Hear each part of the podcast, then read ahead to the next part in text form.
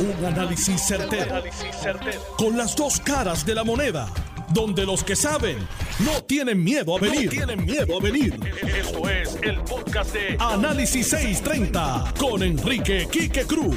Buenas tardes, mis queridas amigas, amigos. Desde temprano en la mañana de hoy han estado transmitiendo este panel de científicos de la Food and Drug Administration están considerando la aprobación de la vacuna para el coronavirus de, por parte de la farmacéutica Pfizer. Esta vacuna, esta certificación, perdón, este, este proceso de aprobación comenzó esta mañana en el momento en que anoche el gobierno de los Estados Unidos reportó 3.100 muertes 3.100 muertes, siendo un récord para un día, para un día. O sea, en 24 horas, en la nación norteamericana, incluyendo a Puerto Rico, sus territorios, sus colonias y sus estados, se murieron 3.100 personas. Este panel va a decidir si recomienda y aprueba la vacuna eh, desarrollada por Pfizer BioNTech es una de dos vacunas, de dos candidatos que van a estar frente a la Food and Drug Administration, la Administración de Drogas y Alimentos, eh, para esta aprobación. Se espera que durante la tarde de hoy, allá en el norte, son las 4 de la tarde en el este de los Estados Unidos, se espera que esta vacuna, pues eh, la recomendación de este panel sea eh, anunciada durante el día de hoy y actualmente eh, el proceso se está llevando en vivo por las redes sociales eh, donde este panel de científicos, panel de científicos, están examinando todos los, todos los procesos clínicos, todos, todas las muestras, todas las pruebas y toda la data que Pfizer lleva este, acumulando en estos, en estos eh, laboratorios clínicos y en estos procesos clínicos, en estas pruebas clínicas que se han estado llevando a cabo hace meses. Eh, y luego va a venir la de Moderna, y luego viene la de AstraZeneca, Johnson Johnson, hay varias, como dicen, que están en el pipeline, pero esta sería la primera en los Estados Unidos.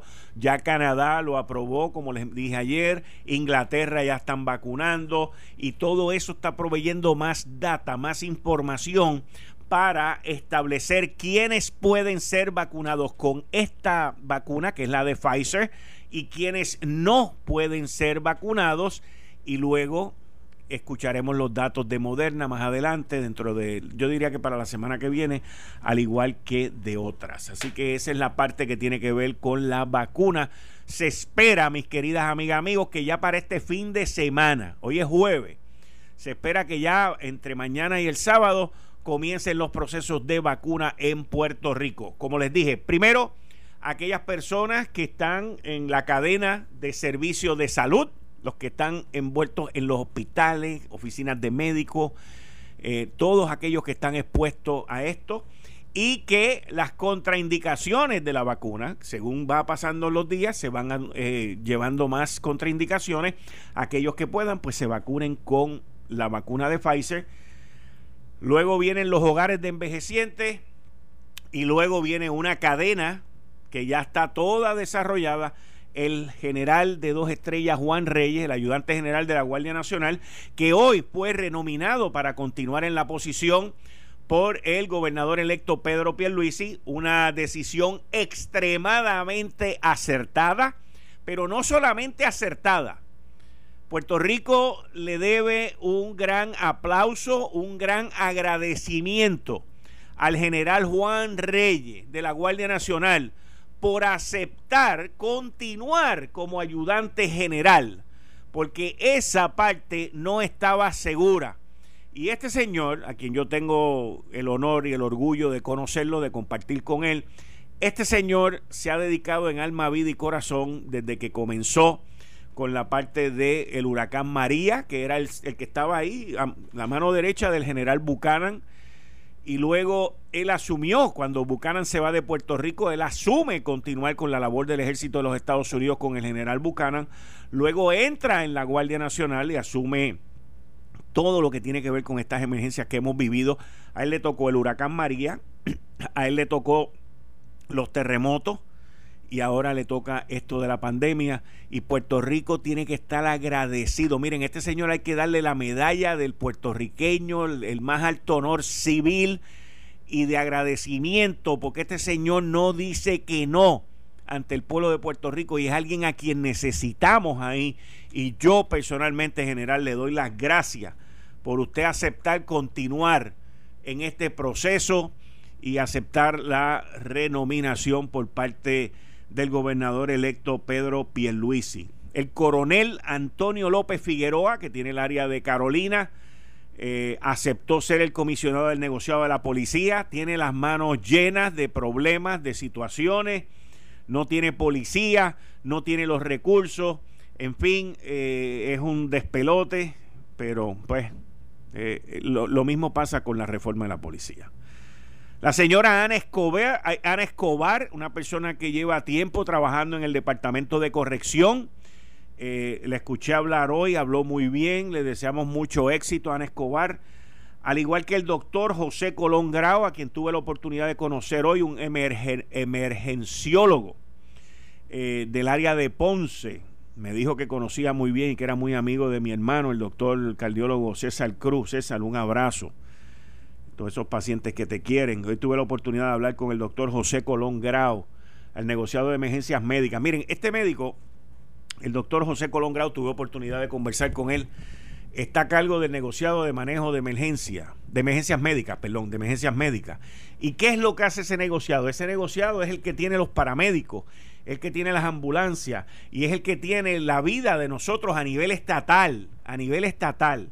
Un negociado que según lo que escuché de él, se han ido entre 30 y 40% de los paramédicos, en donde según los números que le dieron hoy o estos días, la respuesta de una ambulancia cuando usted llama al 911 en Puerto Rico está en promedio de 24 minutos, mi hermano. ¿Sabes lo que es en promedio de 24 minutos? Cuando el estándar en la nación norteamericana es de 12 minutos. Y por eso es que aquí se muere tanta gente.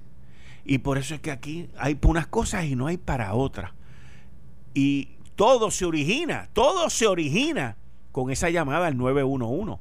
Ah, ¿y qué? El 911 no le cae a él, no es responsabilidad de él. Aquí han agarrado administraciones pasadas dinero del 911, dinero federal, de fondos federales del 911 y los han usado para otras cosas que no es para eso. El de la FCC se ha tenido que meter y le ha tenido que meterle leña por estar utilizando. No, no, no, miren, si esto aquí, qué cosas no nos enteramos. ¿Ok? ¿Qué cosas no nos enteramos? Y al doctor Colón Grau le toca esa gran responsabilidad, siendo él un emergenciólogo, conociendo el valor de cada minuto, de cada segundo cuando surge esa llamada y cómo él va a mejorar eso. nuestras oraciones van a estar con él y toda la ayuda que le podamos dar también. Y por ahí pues seguirán los nombramientos y el gobernador electo Pedro Pierluisi todavía no ha nombrado a nadie al Departamento de Seguridad Pública. Y yo le voy a dar un consejo al gobernador electo.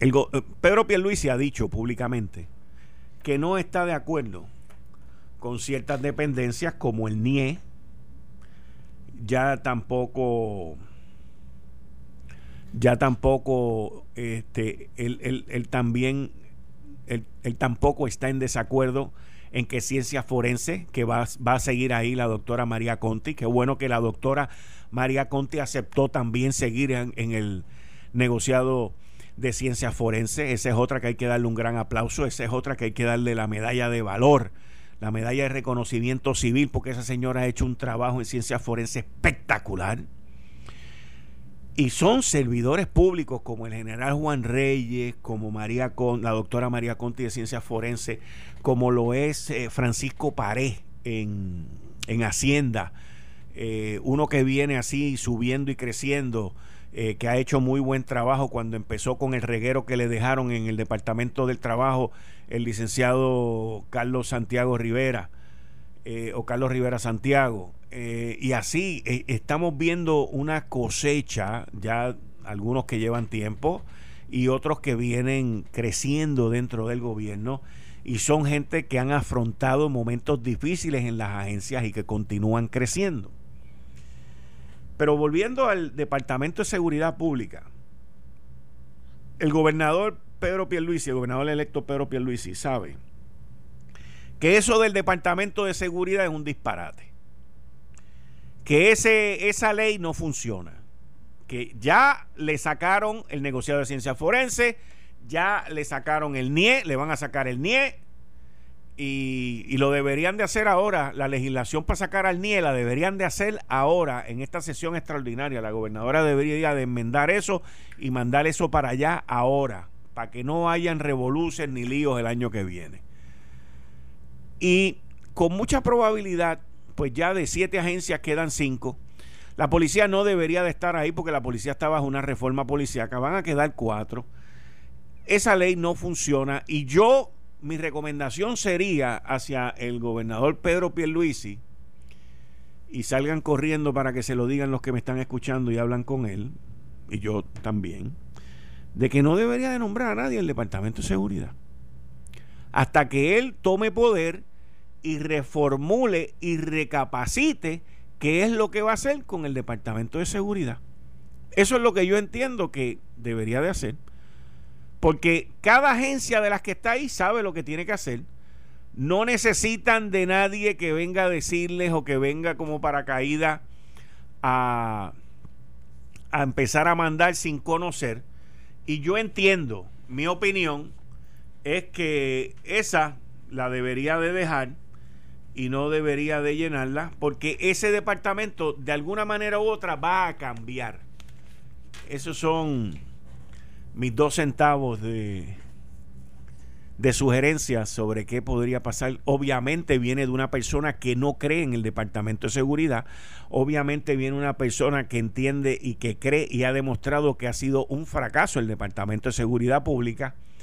Y por lo tanto, ¿para qué nombrar a alguien si eso va a cambiar o eso debería de cambiar? Pero yo pienso bien distinto a mucha gente y me tomo unos riesgos muy distintos a que otra gente no se los toma. Mi opinión, mi opinión. Bueno, oigan, de la semana pasada para acá, el presidente de la Junta, de la, Junta de Gobierno de la Autoridad de Energía Eléctrica, ha dicho tantas cosas que no debió haber dicho. Y ahora, pues resulta que él no sabe no sabía, no tenía conocimiento de cómo iba a ser la transferencia de los empleados de la Autoridad de Energía Eléctrica a, Luma Energy. Entonces hoy sale la noticia del representante Víctor Paré, que baja con un informe que está en contra del contrato de Luma Energy con la Autoridad de Energía Eléctrica. Y yo recuerdo, señores, cuando Víctor Paré apoyaba ciegamente la Autoridad de Energía Eléctrica por intereses que él sabe cuáles son. Y apoyó también públicamente la firma de Luma Energy. Y ahora de momento todo el mundo se le olvidó lo que dijeron en el pasado. Señores, ese contrato se firmó en la última semana del mes de junio de este año. Aquí hay un montón de gente que lo apoyaron y ahora la Junta de Gobierno de la Autoridad de Energía Eléctrica tenía que aprobar ese proyecto, tenía que aprobar ese contrato y lo aprobaron, porque sin la Junta aprobarlo no podían llevarlo a cabo. Y ahora ellos no saben nada del contrato, no se lo leyeron, porque las personas que han sido ascendidas recientemente en la Autoridad de Energía Eléctrica contrataron a una compañía, a otro consultor más, para que ellos le explicaran lo que decía el contrato y cómo era el contrato. Y ahora nadie sabe nada. Yo no sé con qué cara de lechuga de vergüenza esta gente hablan hoy públicamente. O inclusive se atreven a decir que el contrato no sirve o que el contrato hay que enmendarlo cuando no han pasado ni seis meses, cuando ellos mismos lo aprobaron, cuando ellos mismos lo apoyaron y cuando ellos mismos hicieron las barbaridades que estamos acostumbrados a ver. Yo aquí esta semana denuncié que, el, no denuncié, sino que leí una decisión del Tribunal Apelativo. Escuche esto, esto no ha salido en los medios. El Tribunal Apelativo de Puerto Rico revocó una subasta de contadores de metro que estos individuos, y la Junta la aprobó en el 2019 bajo la administración de José Ortiz, y lo hicieron con unos metros que no llenaban los requisitos del laboratorio de la Autoridad de Energía Eléctrica. Pues yo me imaginaba en mi mente, en mi mente, en mi mente lógica, pero cuando estamos hablando de ilógico, pues mi mente como que no capta bien. Pero en mi mente lógica, yo entendía que como esa subasta estaba en litigio, pues que no se habían comprado los contadores. Y ayer me dijeron que los contadores los habían comprado y los habían instalado. Y ahora viene un año más tarde el tribunal apelativo y, cancela la subasta. Y me dice, no, pues si eso ya lo pagaron y lo compraron, hicieron 20 barbaridades. O sea, aquí estamos en la tierra del oeste. El Wild West. Los vaqueros de Bayamón no están en Bayamón, están allí en la Junta de Gobierno de la Autoridad de Energía Eléctrica, mi hermano. Qué pantalones. Vamos a ver qué dice Contralor, la Contralora, que lo dirá de aquí a tres años. Vamos a ver qué dice el resto del gobierno con estos desmanes y estas loqueras que esta gente están haciendo. Pero lo lindo de todo esto, lo lindo de todo esto es que estos individuos hacen lo que les da la gana. Y luego dicen que tienen la aprobación de Pedro Pierluisi, de Wanda Vázquez, en momentos en que están en quiebra, le deben 540 millones de pesos al sistema de retiro, dan miles, decenas de miles de, de aumento a, a, empleados que no tienen las destrezas profesionales ni las destrezas de experiencia para manejar las tareas por las cuales la Junta los avala. Es un descaro, es un descaro, un descaro. Y entonces usted mira todas estas cosas y uno se pregunta, pues, aquí no ha cambiado nada. El gobernador electo, Pedro Pierluisi, afirma que, y esto lo dijo antes de las elecciones, él fue el único que dijo, yo lo que creo es que el contrato de Luma hay que enmendarlo para evitar cualquier aumento de luz. Aquí ya estamos hablando de un gobernante electo que se mete en camisas de once varas al tratar de decir que no va a haber un aumento de luz. O sea, porque cuando tú, cuando tú te, te, afirmas, y voy a leer las expresiones de él, es importante que esa P3, o sea, la alianza público-privada, no conlleve un aumento en la tarifa de la luz.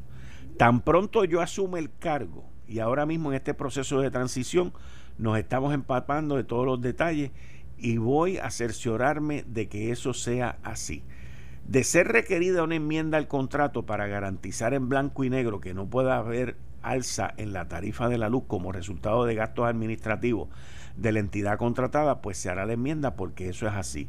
Ya yo lo he dicho y esa es mi palabra y está empeñada. Eso hay mucha gente que ya lo están interpretando por ahí con que Pierluisi está diciendo que no va a haber aumento de luz. Y fíjense que él, él, él fue muy claro en sus declaraciones al decir que la luz no va a aumentar por los cargos administrativos de Luma. Eso está bien. Pero aquí tergiversan las cosas. Acuérdense que Fortuño supuesta y alegadamente, según Aníbal Acevedo Vilá, ha votado a 30 mil.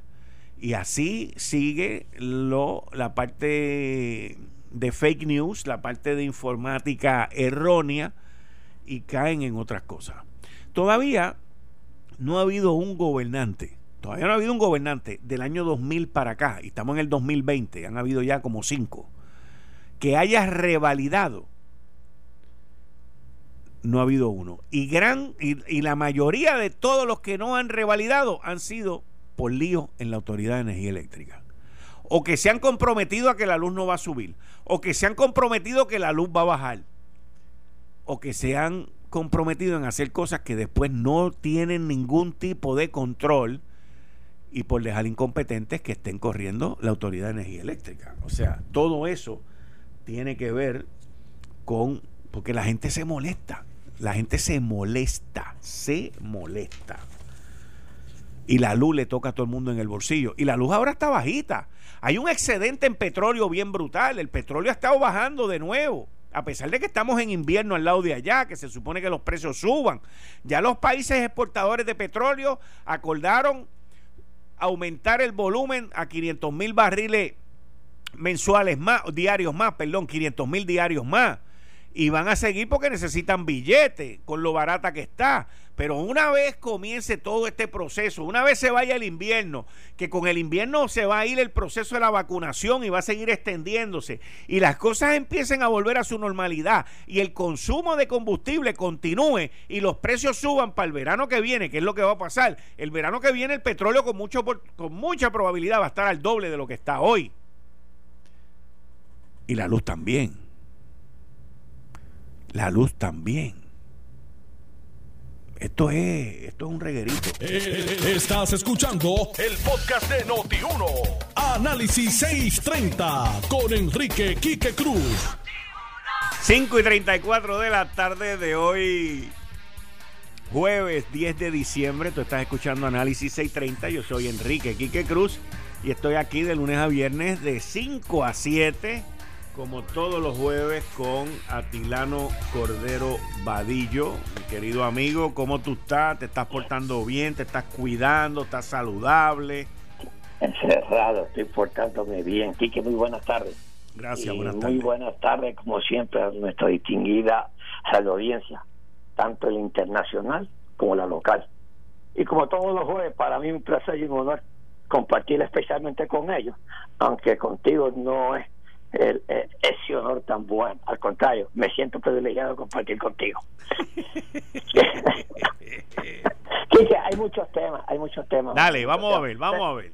Pero, quiero unirme rápido al pésame a la familia de Luis Pérez Jiménez. Lo conocí, caballero, así es que le doy mi más sincero pésame a la familia de Pérez Jiménez y me uno a tus palabras. Porque quiero tocar una cosita es que quiero tocarla contigo, un tema bien importante que casi nadie le ha dado este, publicidad. Tengo que tengo que coincidir contigo en, en el nombramiento del señor gobernador de general de dos estrellas, el señor Reyes. El señor Reyes es un militar entregado por el bienestar de mi patria. Y eso yo tengo que reconocérselo. Y yo creo que está acertado ese nombramiento. Que yo felicito al gobernador y felicito también al general Reyes. Entonces tengo que eh, felicitar al gobernador por el nombramiento de Antonio López Figueroa, que no lo conozco personalmente, pero he ido muy bien de él, okay, que él es actualmente comandante de la policía en Guerra de Carolina. Y él dirigió también la superintendencia auxiliar eh, en investigaciones criminales bajo la dirección de mi amigo José Caldero. Así es, y él tiene 33 años de servicio, él conoce, él conoce las necesidades de la policía, porque lo está viviendo constantemente, la sufre, conoce sus virtudes y conoce sus debilidades, porque está dentro. Así que yo espero que él haga un buen trabajo por el bienestar de la policía de Puerto Rico. No sé, Quique, si tú este, eh, leíste el estudio comandado por el, por el Departamento de Investigación y Política Pública de la Junta de Supervisión Fiscal, que analizó el perfil de 16 mil empleados del país, empleados públicos del país. Y eso reflejó el, un envejecimiento del sector público. Mira, dice eh, que al registrar que le da promedio de estos funcionarios, que es de 50 años, y la mayoría lleva más de dos décadas en el gobierno. O sea, que tenemos, tenemos nosotros un gobierno envejecido y tenemos una sociedad envejecida y todavía no no hay un plan para eh, este reestructurar y ser más eficiente al gobierno. El análisis también arrojó que un porcentaje significativo de funcionarios solo tiene diploma de cuarto año o menos y que hay una diferencia marcada entre los sueldos que generan lo que ocupa cargos de confianza versus los puestos de cajera. Pues claro, ¿de quién son los cargos de confianza? ¿De los políticos? No, son de los políticos. Y ahí pues ellos ponen el sueldo que ellos crean conveniente. Porque todavía en Puerto Rico no hay este, un sistema de mérito eh, eh, este, en, eh, en la nómina de Puerto Rico. Entonces, mírate también, Quique, solo un 9% de los empleados públicos tiene 35 años. Wow. solamente tiene 30. Oye, y, esto es una muestra de 16 mil empleados, que es la Junta de Control Fiscal. Solamente tienen 35 años o menos. En cambio, la empresa privada, donde somos tú y yo, tenemos un 34% de la fuerza laboral es en rango de edad este, joven. Entonces, y todo esto, un por ciento de, de esta diferencia es preocupante. Entonces, ven acá, algo más. Como están envejecidos, estos empleados no fueron educados con las nuevas tendencias y tecnologías. Entonces, ¿qué pasa? Como no los adiestran, no los educan, no tienen el conocimiento técnico o asociado a las necesidades que hay ahora en nuestro gobierno, que es un gobierno tecnológico, y más ahora con la pandemia. ¿Ok? Entonces, si queremos nosotros tener un gobierno ágil, eficiente, tenemos que mirar y mira quién lo está mirando. El gobierno nunca lo miró, lo está mirando un ente que yo tanto critiqué, la Junta de Control Fiscal. Entonces también que según el análisis, la policía de Puerto Rico se encuentra en la segunda posición de la agencia con fuerza laboral de mayor edad. O sea que con un promedio de 53 años. Sea, el, pobre superintendente este cuando va a ver ahí va a encontrar que esos viejitos con coronavirus. con coronavirus, ¿quién va a ver patrulla? Va a encontrar si el promedio era 53 años. El promedio, imagínate. El promedio, mira, Tilano, el promedio en la policía es de 53 años y de los criminales 23. Así que, ¿quién va a agarrar a quién? Entonces, es, es una policía envejeciente. Oye, pero ¿dónde está la academia? ¿Tú has visto últimamente graduarse en la academia de la policía de Puerto Rico en Gurabo que todos los años... No existe. Es una graduación no espectacular. Existe, no existe. No existe. Si nadie está a la policía de Puerto Rico. Yo creo que, que lo primero que tiene que hacer el gobernador es este estudio llevárselo y lo primero que tiene que es mirar a la policía de Puerto Rico. Por eso es que yo me alegro que hayan nombrado a uno que sufre, no un teórico. O sea, yo digo, oye, tú me estabas diciendo que, que qué iban a hacer con el con eh, este con la sombrilla de, de, seguridad pública. Coincido contigo. Oye, sí que desmantelarlo, que lo cierren.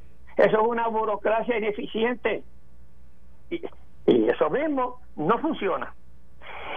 Entonces, eh, tiene que ver también que los empleados llevan, los que quedan allí, otro hallazgo sorprendente del análisis apunta que la mayoría de los empleados públicos llevan 20 años en el servicio público. O sea, que ahorita se van a retirar. Entonces, pregunto yo, si esa gente se va a retirar, entonces, el fondo de retiro, los pensionados, ¿quién va a pagar por los viejos? ¿Quién va a pagar por los billetes? Oye, es que esto, esto, esto es una crisis. Por eso es que esto, este, este estudio hay que analizarlo profundamente. Nadie lo ha analizado profundamente. Yo no he ido, porque se quedan aquí solamente en la cosa pequeña. ¿Okay? Entonces, eh, si, se, si ya están próximos a jubilarse, entonces, ¿quién va a aportar al sistema de retiro? Nadie. Pues se va, se va a quebrar más pronto el sistema de retiro. Pero mírate esto. La, la investigación también, otros hallazgos reveladores de la investigación es que un 33% de los empleados públicos tienen solamente estudios de escuela superior o menos. Por eso es que hay que estar, lo que tú dices, los contratos no suben, no hay conocimiento orgánico, no hay crecimiento orgánico. ¿Por qué? Porque tienen 20 años y esos son los, los, amigos de los políticos que los meten ahí en, este, en el servicio público. Entonces, esto, este número contrasta con Estados Unidos, donde solo un 20% de los empleados cuentan con un diploma de cuarto año. ¿Ok? 21%, 21% en la nación. no, 20% de la nación y nosotros 33%. Ya, rayo. Entonces, el análisis compara con el nivel educativo de todos los estados y Puerto Rico aparece. ¿Sabes dónde aparece Puerto Rico? Deficiencia. En la séptima jurisdicción con la mayor cantidad de empleados públicos que poseen un grado académico de superior o menos. O sea que Puerto Rico está atrás. Hasta en eso estamos atrás. Y esto, oye, este esto este estudio es bueno porque esto es un análisis que verdaderamente ve cómo está el empleado público y por eso es que dice, bueno, vamos a emplearte. Pero mírate este, dice la investigación, se resalta que empleados con solo un cuarto año ganan dos mil pesos, dos mil treinta y cinco dólares, ese es el promedio. Entonces, uno con un bachillerato que se limpió cuatro años, ¿okay? que cogió un préstamo estudiantil, que trabajó de noche, se sacrificó 2.434. ¿Quién va a ir a trabajar al gobierno? Nadie va a ir a trabajar al gobierno. Por eso mismo, no va a ningún joven que se mató estudiando va a ir a trabajar por 2.434 dólares, que ese es el salario que tiene el gobierno. Entonces, mírate esta otra. A su vez se desprende el análisis que tan solo un 16% de la fuerza laboral gubernamental tiene título. ¿Tiene título? Sí, un 16%. Pero ¿a qué se refiere con que tiene título? A que tiene un bachillerato. Ah, En adelante. Bueno, pero si, si tienes el 33% que no tiene el cuarto año. Sí, pero, exacto. Tiene títulos posgraduados. Tú sabes, un 16%. ¿Tú sabes cuánto hay en Estados Unidos? Un 30%. Un 30%. ¿Y aquí cuánto? Un 16%. La mitad. Pues la mitad. Así no puede ser un gobierno eficiente. Los empleados públicos no pueden ser eficientes. Por eso es que es estructura del gobierno. ¿Ok? Entonces, otro que hay es los empleados de confianza y los de cajera, ya yo te lo dije. Los de confianza, bueno, pues ganan bastante porque eso lo pone el político, el, que llegó allí para que traer algo bueno, pues tienen que pagarle bien. ¿Tú sabes cuánto representan? ¿Cuánto? Representa un grupo bien pequeño. Gana un promedio de un 45% más que el empleado de cajera. El de confianza gana un 45% más que el empleado de cajera. Por eso es descrimen, por eso es la dilocación que hay entre los sueldos en Puerto Rico. Entonces también eh, ese, eh, recalcó... Ese, te voy a decir una cosa, Tilano, ese estudio da ganas de llorar y da vergüenza también, da las dos. Bueno, pues que oye, pero oye, pero mira quién lo hizo, lo hizo la Junta. Y mira, también recalcó que en promedio los empleados de confianza son más educados que los empleados de carrera. Pues claro, porque los traen y le pagan bien. Empleados de confianza le pagan Pero en donde, aquí o allá, aquí o allá. En Puerto Rico, en Puerto Rico. Bueno, yo no sé, yo no estoy muy. Papá, Oye, los empleados de confianza, tú sabes que algunos empleados de confianza de los legisladores ganan más que los legisladores. Ah, bueno, exacto, ah, ok. No, no, no, me contestes ya. eh, te, saqué o tengo que darte otras cosas, otros ejemplos más. ¿ah? Y, ese, y entonces esto, a mí me, me, esto, estoy de acuerdo contigo. Esto nos da pena, no debe dar vergüenza, eh, este, que el pueblo de Puerto Rico, el gobierno, tenga a sus empleados en esta forma. Y yo creo que dice en resumen, apunta a que el gobierno de Puerto Rico necesita reformar la manera en que administra sus recursos humanos para poder brindar el servicio que requiere la ciudadanía. Tiene que hacer lo completo. Y yo creo, Quique, eh, es mi opinión, que el que va, los gobernadores no se van a hacer nada aquí. El que va a hacer todo esto aquí para llevar a Puerto Rico a levantar su economía y llevarlo al mercado bueno dentro de poco, dentro de cuatro años, es la Junta de Control Fiscal, lamentablemente. Bueno, ya la autoridad de, de acueducto y alcantarillado fue un refinanciamiento. Sí, señor, sí, señor, refinanciamiento, ya. Por lo menos tenemos un ejemplo subiendo. Entonces, y, eh, tú me ves hoy que aquí la, distinguida periodista este, Laura Quintero eh, resalta una noticia que dice difícil reclutar a empleados de la Autoridad de Energía Eléctrica. Es difícil porque antes los empleados, las recomendaciones y los que se cogían eran los empleados que eran recomendados por los políticos. Esos eran los requisitos. Ahora los requisitos son diferentes. Los requisitos es qué educación tú tienes para yo pagarte bien. Y ese es el problema. Quieren ganar bien, pero políticamente. Así es que es cada vez esto se va a tornar más difícil y yo creo que si la si si si si Luma no consigue aquí empleados los va a traer de Estados Unidos para acá porque los va a pagar bien pagos sí. Sí sí sí sí sí. Bueno pero o los cogen de la calle. Sí sí sí sí sí. Sí eh, los cogen de la calle eh, porque ah, oye eh, Mayagüez tiene un montón de, de, de, ingenieros y gente, y los técnicos aquí, o sea, aquí buen personal. El problema es que no consiguen trabajo y se van para Estados Unidos. Sí. Ese es el problema. Pero ahora, en la Autoridad de Energía Eléctrica, el requisito de la recomendación del político, eso está fuera. Ya eso no existe. Entonces, por eso es que los que no hay suficientes entradas al sistema de pedir trabajo en la Autoridad de Energía Eléctrica en estos momentos. Esos fueron los, los es, esos que están por debajo, Quique, son los que están trabajando en la Autoridad de Energía Eléctrica actualmente. Lo que tienen es un revolú y una melcocha con eso del contrato de Luma ahora, después que lo aprobaron. ¿Tú me quieres decir a mí que, que la Junta de Gobierno ahora dice que no saben, que, que les extraña, que están preocupados, que no saben, que ellos no entendieron eso?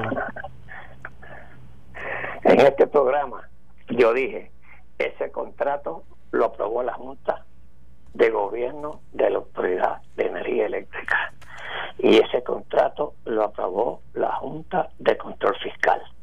Ellos son los responsables.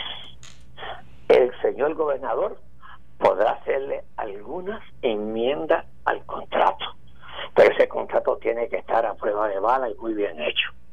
Ese contrato no lo hicieron en dos días, ni a lo loco, como hacen aquí las cosas, ni lo hicieron políticamente. Cualquier inciso que se vaya a enmendar en ese contrato tiene que ser muy cuidadosamente, ¿ok? Y no puede perjudicar ni a ellos ni a nosotros.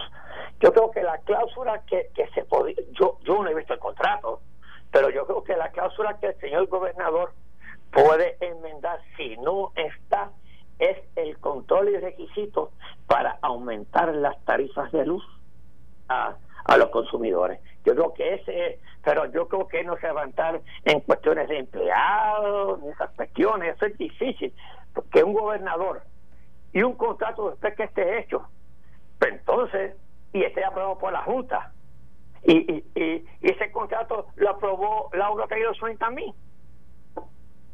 Sí, sí lo pues aprobó, sí lo aprobó. Y, claro que lo aprobó. ¿Y quién le va a dar pata a ese contrato con tres aprobaciones como esa? El señor gobernador lo que hizo fue un acto político en el cual que yo también lo hubiese hecho. Voy a ver siempre y cuando, voy a ver, yo voy a buscar, yo voy a buscar el renglón y los requisitos que ellos tienen para subirle la energía al pueblo de Puerto Rico. Y ahí puede ser que él pueda ocultar y pueda hacer algunas enmiendas, pero yo no veo que en otras enmiendas él vaya a hacer este una enmienda eh, al contrato. Vamos a ver. Porque si fuese así, entonces nadie hace contrato con el pueblo de Puerto Rico. Sí, porque los contratos hay que respetarlos. Eh, hay que respetarlo. Hay que respetarlo. Hay que respetarlos. Esto fue el, podcast de Notiuno. Análisis 630 con Enrique Quique Cruz. Dale play a tu podcast favorito a través de Apple Podcasts, Spotify, Google Podcasts, Stitcher y notiuno.com.